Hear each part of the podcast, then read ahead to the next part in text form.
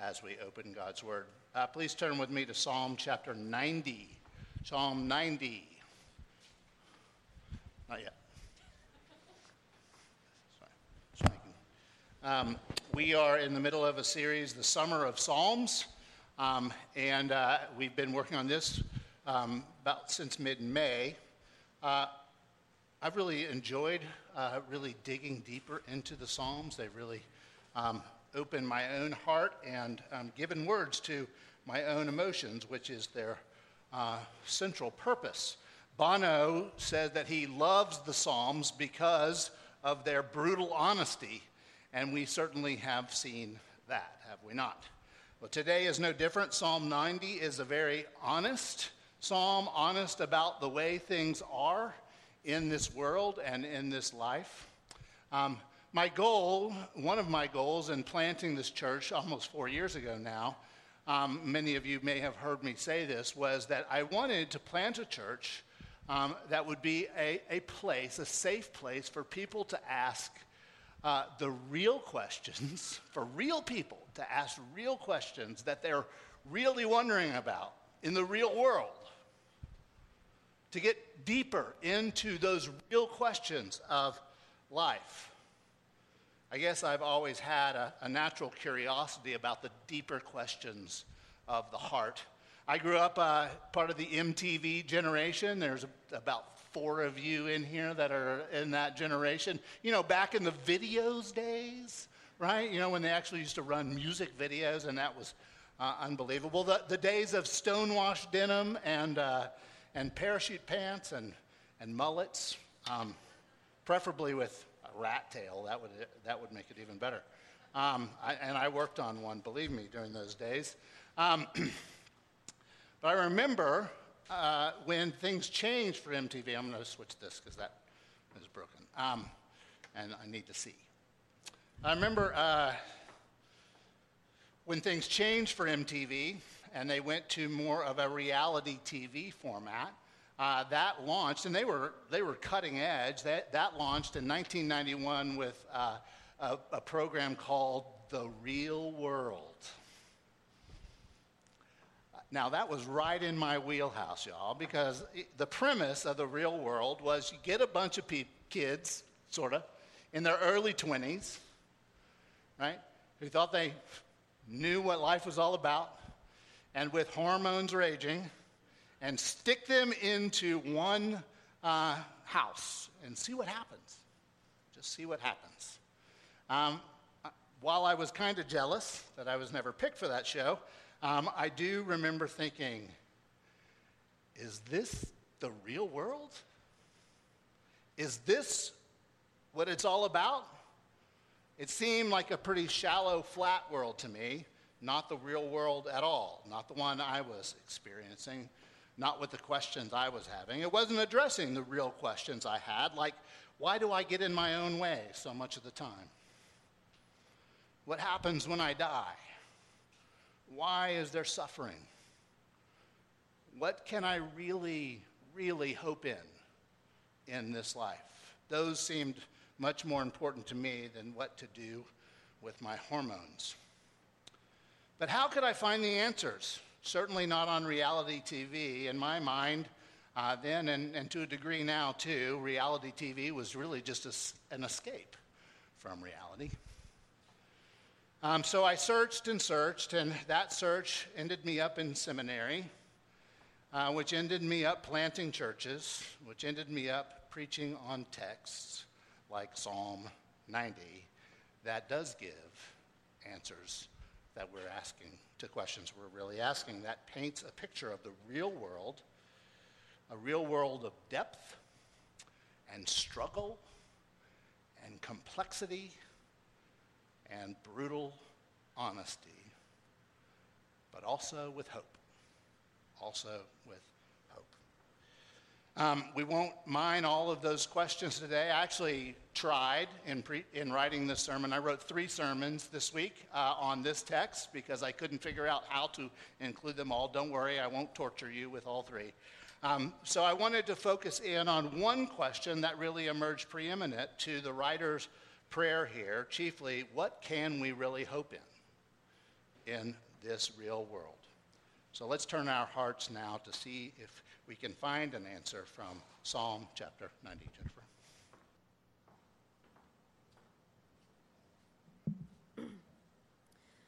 Lord, you have been our dwelling place in all generations. Before the mountains were brought forth, or ever you had formed the earth and the world, from everlasting to everlasting, you are God. You return man to dust and say, Return, O children of man. For a thousand years in your sight, for a thousand years in your sight are but as yesterday when it is past, or as a watch in the night. You sweep them away as with a flood, like they are a dream, like grass that is renewed in the morning. In the morning it flourishes and is renewed, and in the evening it fades and withers. For we are brought to an end by your anger, by your wrath, we are dismayed. We have set our iniquities before you, our secret sins in the light of your presence. For all your days pass away under your wrath. We bring our years to an end like a sigh. The years of our life are 70, or even by reason of strength, 80. Yet their span is but toil and trouble. They are soon gone, and we fly away.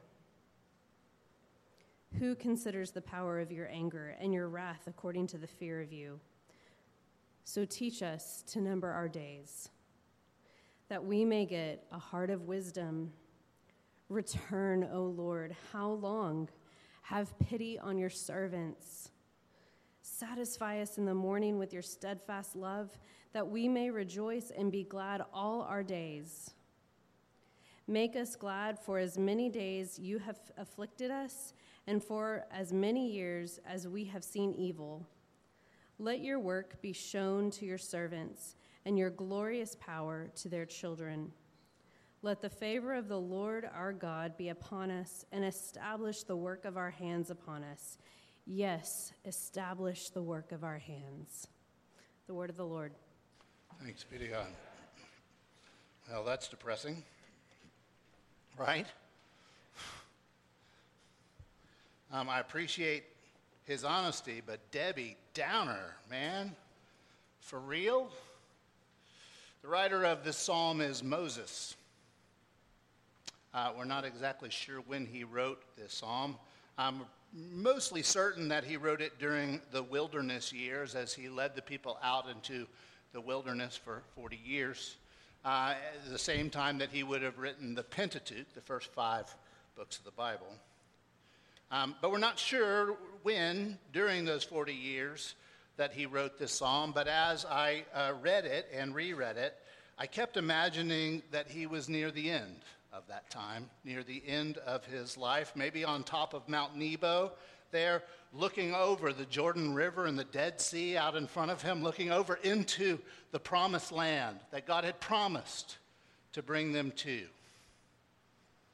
Again, I don't know, but that's what I kept coming back to as making the most sense during that time.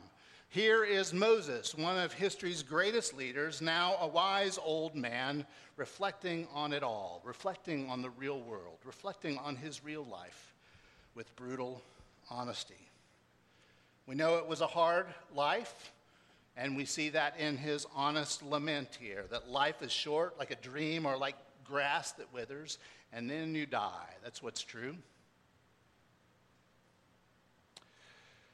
That sin is the cause of that death. That sinners deserve the wrath of God, and in the meantime, life is full of toil and trouble.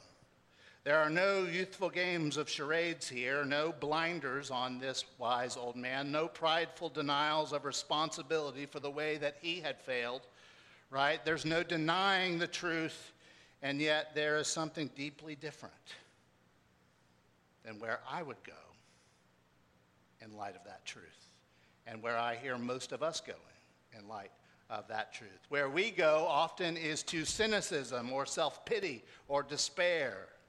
Moses was told by God, now put yourself in his sandals for a minute. Moses was told by God that he would not enter the promised land despite all of his work, despite 40 years in the desert. It's been hot, it's been grimy, it's been awful.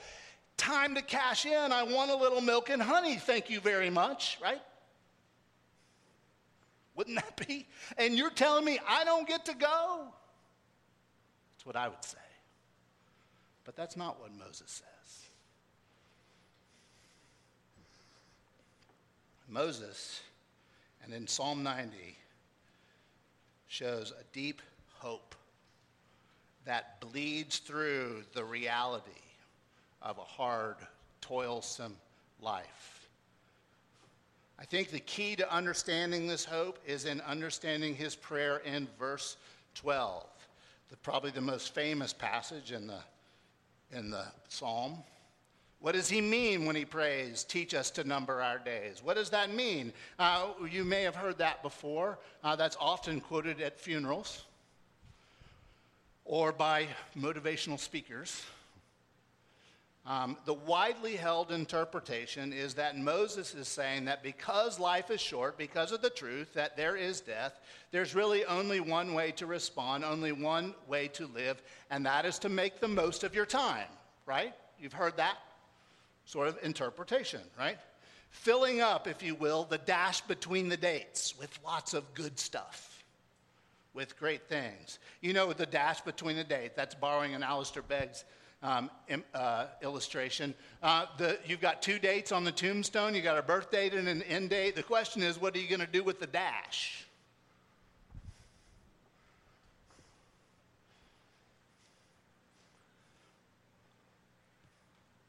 That's how this has been defined. Count your days, make them count, right? Um, but in that way, I just want to bring this to mind and we'll circle back here. In that way, that life, our life, is really defined by that end date. It's defined by death. So fill it up. The clock is ticking. Number your days. Well, apparently someone played that game. Have you ever played that game? If the, today was your last day, what, do you, what would you do? Game like, oh, that's to- totally super motivational. Like, oh, let's not, let's not fritter it away. Um, someone played that game, apparently with the late Anthony Bourdain. So sad, right? Last week, hearing of his death. Um, and all the quotes in light of his death, this one caught my eye, apparently in response to this sort of thinking that you should live your day like it's your last day. He said this I often use the hypothetical out of control ice cream truck. What would happen if you were walking across the street and were suddenly hit by a careening Mr. Softee truck?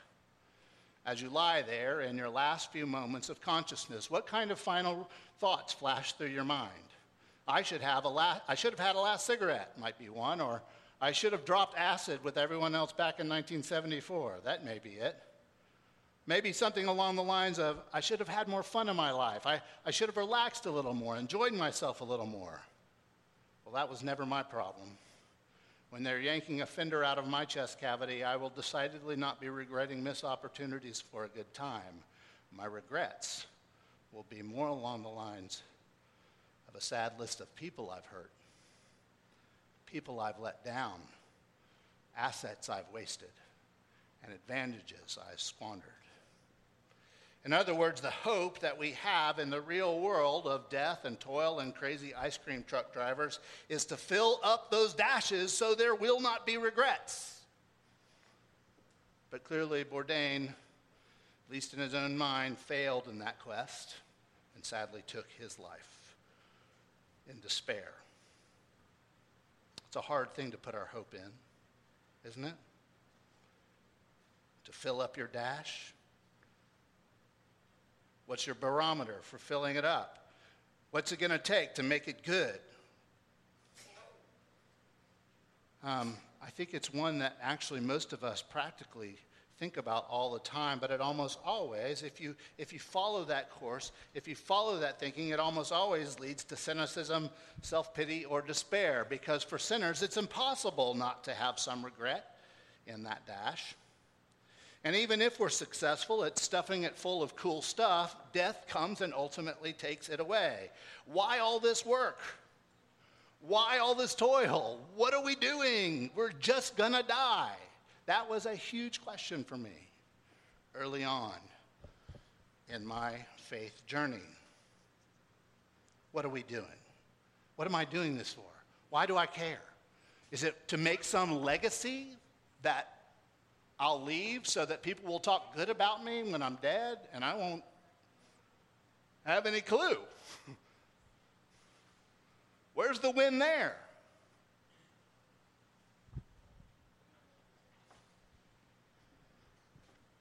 Death defined me, and it still defines us. And if we go there, even that demands cynicism, self pity, and despair.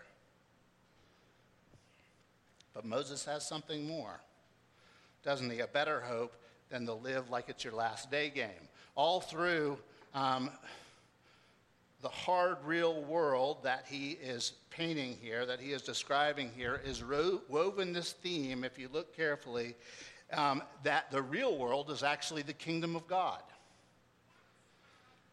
And in that real world of the kingdom of God, life is not defined by death, but life is actually everlasting. And Moses sees the kingdom of God as the real world. He fundamentally operates out of the reality of the kingdom of God, which bleeds in and through the world we see and know. He starts at the beginning here, reminding us that God is the God, uh, uh, an everlasting God, verses 1 and 2. Lord, you have been our dwelling place in all generations. Before the mountains were brought forth, or ever you had formed the earth and the world, from everlasting to everlasting, you are God. He is going back to what he wrote about creation in Genesis of an eternal God who made the world eternal. He's reminding us and himself that God is not defined by time or by death like we are. Verse 4 For a thousand years in your sight are but as yesterday. Back then, before sin had entered the world, we were made in God's image and therefore we were made eternal. We were made everlasting. For uh, we were made for an everlasting home, right? For a, an eternal dwelling place with God. Mankind was made to dwell with God forever in communion, but sin did come, and so did death, cutting our lives short and bringing toil and trouble. Moses laments this all through, based on the fact that this is not the way it's supposed to be. He laments that sin and death are not the way God made it from the beginning. Uh, there was another death this week. Um, for those of you who are St. Louis Cardinals fans, I'm not going to ask you, you all should be. Um, Cardinal Nation, as we are called, uh, lost one of its great men last week. Um, Red Schoendienst, great Hall of Famer second baseman, died last week at the age of 95. And we say, oh, man, that's sad, but what a great life. Great job with your dash, Red. But Moses doesn't share that sentiment. He laments that we only have 70 or 80 years. This is not a good thing. Living to 80 is not a great thing, it is not something to achieve. When my mom died suddenly at 68, at the funeral, I had the opportunity to say a few words about her, and I stood up and I talked about how death was an obscenity. Death was an intruder on the good, the good work of God in our lives, that death was a great interrupter of God's plan that even if my mother had lived to be 100 years old, her death would have been horrendous.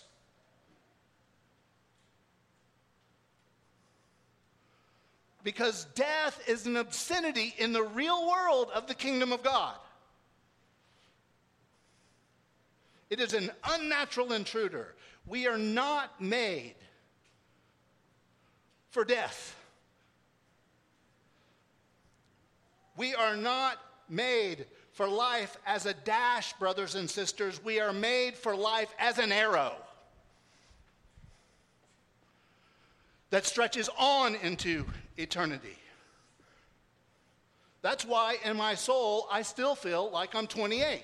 Anyone over the age of 28 with me? What's up with that? That's why I long for home. What's up with that? That's why I long for permanence and a permanent home. What's up with that? Science can't answer those questions, brothers and sisters, for all the great answers that science gives. They can't answer the deepest longings of my heart, which I long for something more. And I always feel like a stranger in this place. Amen?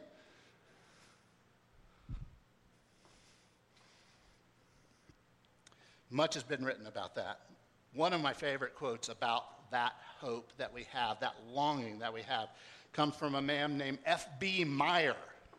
Never have figured out what the F and the B stand for, but back in my early faith walk, I ran across a devotional, a daily devotional called Streams in the Desert.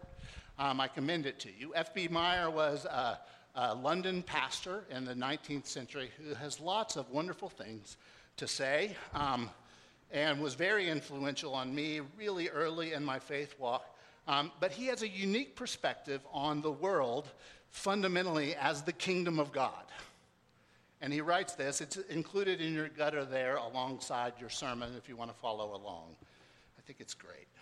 The passing of years awakens in our heart the cry for permanence. Our nature is keyed not to the temporal, but to the eternal.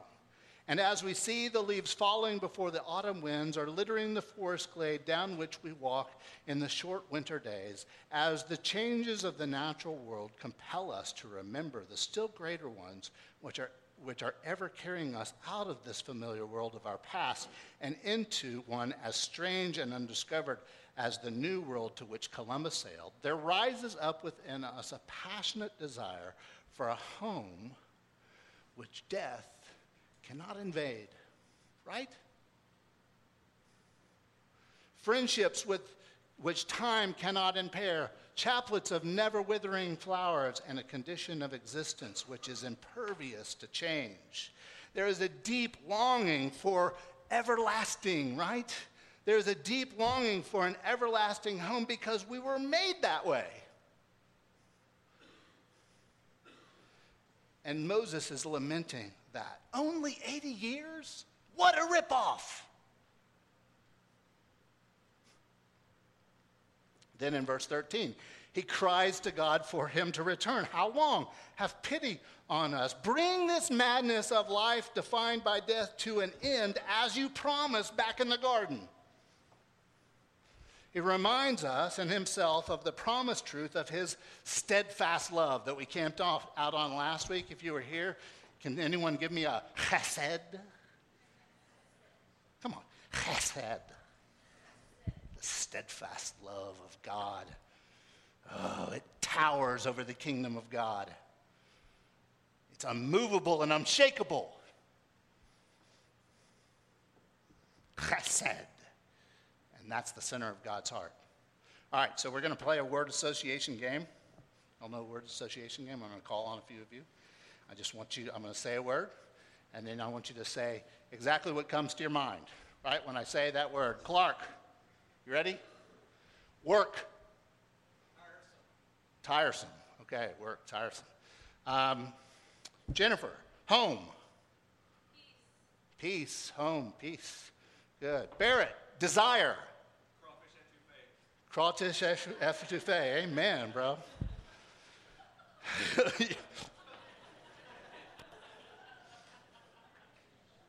yes. Where are you going after this? Now let's let's go. now we're all distracted. Um, Carl Jung invented that test to reveal the inner world of his patients apparently Barrett inner world is filled with crawfish etouffee. If we gave that test to God and we said to God, sin, you know what he would say? Redemption. That's in the center of his inner world. That's in the center of God's heart. Sin, no redemption. Because of his chesed, his steadfast love for his creation, for you and to me. And he proves that is in the center of his heart by sending Jesus to fix that sin and death problem and to redeem the world on Easter. He did. He took our sin and death on himself on the cross, and he won the day on Easter. Uh, Jesus obliterated that last date on our tombstone, y'all. He obliterated that last date on our tombstone, and he changed it back from a dash into an arrow. And his resurrection, his physical resurrection, is proof of that truth. Paul says that if there was no resurrection, y'all need to go home. What are you doing here? Go play golf. Go get a bagel. If there's no resurrection, then what we do here is silly. But there is a resurrection. Jesus really did rise from the grave, and that is proof that the kingdom of God is real and that we actually live in that as the real world. The best thing of our Israel trip, if y'all went up to our sunrise service on Easter, you heard me talking about this, but the best thing of my trip to Israel last fall was the trip that we took to the garden tomb where, where Jesus, we think, it seems logical that he rose from the, the grave. We had this really nice elderly British woman who was leading us around and, and answering questions. And there's this big debate of whether or not Jesus' tomb was there in the garden tomb or whether it was where uh, the Church of the Holy Sepulchre is, with all of that stuff going on there. And there's, there's decent reasons for people to believe that it's one of the two. Um, and as she was ending up our tour, we were all sitting there in front of her, and this, she's just so lovely and, you know, when you have a British accent, pretty much convinces everyone. That's why Peter's going to start preaching after this. Um, no, he's blushing. Um, I, uh, we sat there and she said, listen, just read the account. If, you, if, you're, if you're wondering whether or not it happened here or there, just, just read the account and, and ask yourself which makes sense. But she says. It doesn't really matter. It doesn't really matter because we worship a living Christ. It doesn't matter from where he rose. It just matters that he's alive, and he is, brothers and sisters. He is God. He is our dwelling place. He is everlasting to everlasting. And we who believe and follow are in him.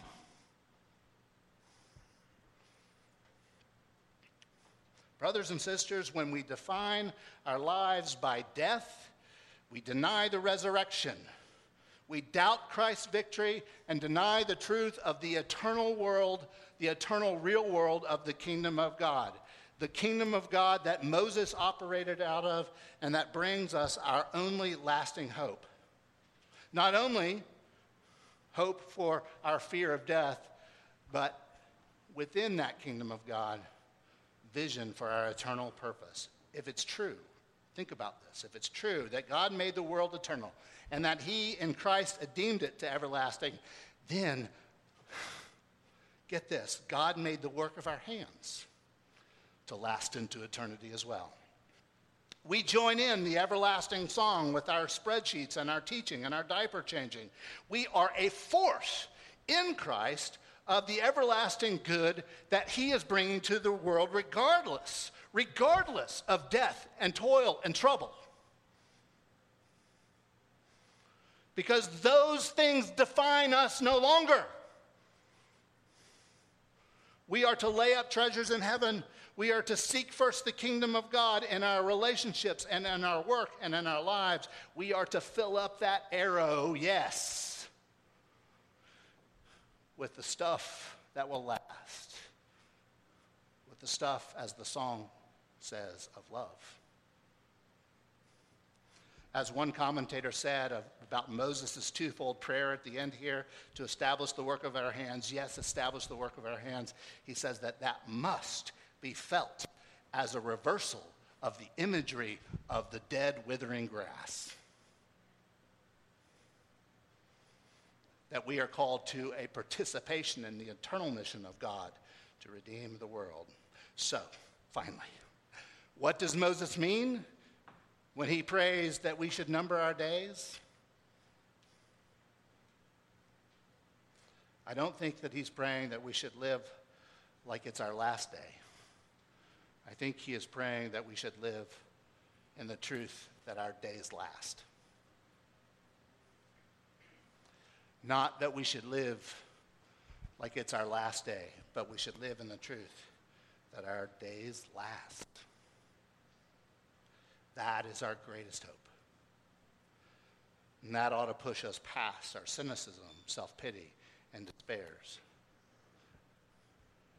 As Moses looks across the landscape of the promised land, he knows he won't see it with his own eyes, but he does know he see, will see it for eternity with resurrected eyes. And that's the difference, right? That's the difference.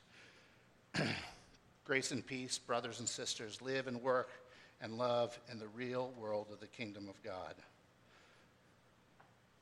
I, uh, I close with an illustration that is the most important illustration in my life. Um, I'll be back next week and with a few more things to say. Um, but I wanted to um, reiterate this illustration. Maybe you've heard it before. Again, uh, I, I got one last try, one last time just to tell it. It has been so formative in my life, so formative in helping change my eyes from, from viewing the world as a flat world to viewing it as the all uh, nuanced, beautiful, glorious kingdom of God that I just needed to tell you again. It's from F.B. Meyer, who I quoted a minute ago. F.B. Meyer was a, a very successful pastor in London. He had one of those glorious buildings and he started noticing his, his congregants drifting away, little by little, trickling away. And he couldn't understand it. So he sent a couple of his elders to figure out what was going on, and, and over weeks they kept trickling away. And, and so he was like, Man, I thought I, was, I thought I was preaching pretty good. No, he didn't say that. That's what I would have said. Man, what did I say? Did I offend somebody? Right? What would you say if they were drifting away? What did I do wrong? oh my goodness, what do I need to do to get them back? Right? Wouldn't that, it, like, how am I going to, to rectify the problem here? His elders returned and said, This may be hard to hear, um, but they are leaving you to go hear a preacher across town.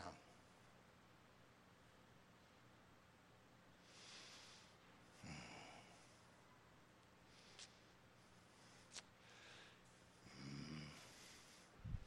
I've wrestled so many days wondering, what would I do? What would I do? I'll tell you what F.B. Meyer did. The following Sunday, he met his congregation out on the front porch, and he led the rest of them to go hear that preacher. Why would he do that? Because he said, if that's where the kingdom of God is happening, if that's where the Holy Spirit is at work, far be it from me to stand in the way of God Almighty and what He has for those people.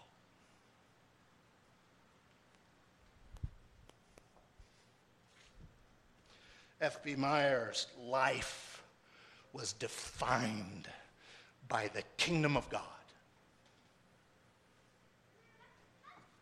May it be for all of us, brothers and sisters. May it be for all of us. Let's pray. Our Father, we rejoice in the victory you've won in Christ. We rejoice in that victory. We do not deny it. We do not um, push it away. Yes, we doubt. Yes, um, we struggle. Yes, this world is full of death and sin and toil and trouble, but help us believe. We believe, help our unbelief.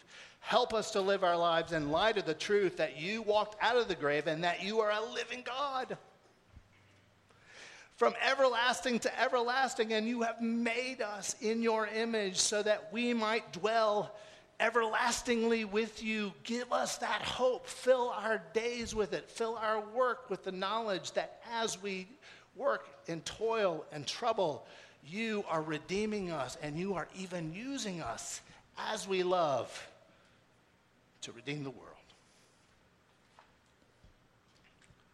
Praise be to you. And all God's people said, Amen.